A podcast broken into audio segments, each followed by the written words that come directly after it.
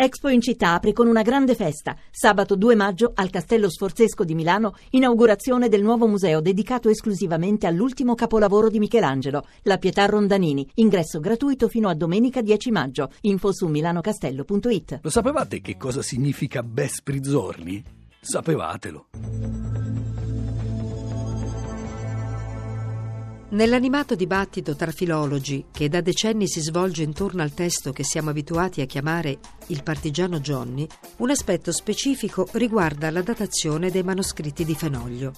Tra gli elementi che gli studiosi hanno preso in considerazione, anche alcune parole particolari che proprio per la loro natura peregrina sembravano utili a fornire indicazioni sul periodo in cui quelle pagine erano state concepite. Una di queste parole è Besprizzorni giovanissimi, sciagurati besprizzorni, fiottati fuori da scomunicati brefotrofi. C'è chi pensa che quella parola Fenoglio possa averla incontrata solo in una recensione a ragazzi di vita di Pasolini pubblicata da Anna Banti nel 1955.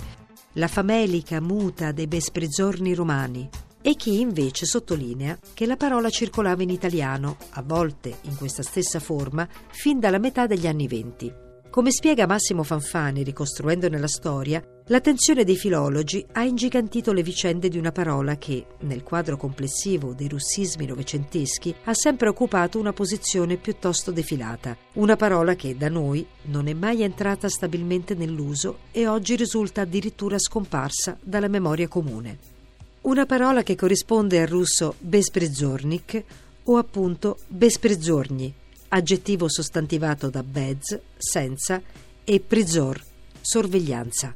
Una parola che dopo la rivoluzione d'ottobre era stata usata per indicare i ragazzi rimasti senza casa, senza famiglia, senza tutela, abbandonati a se stessi.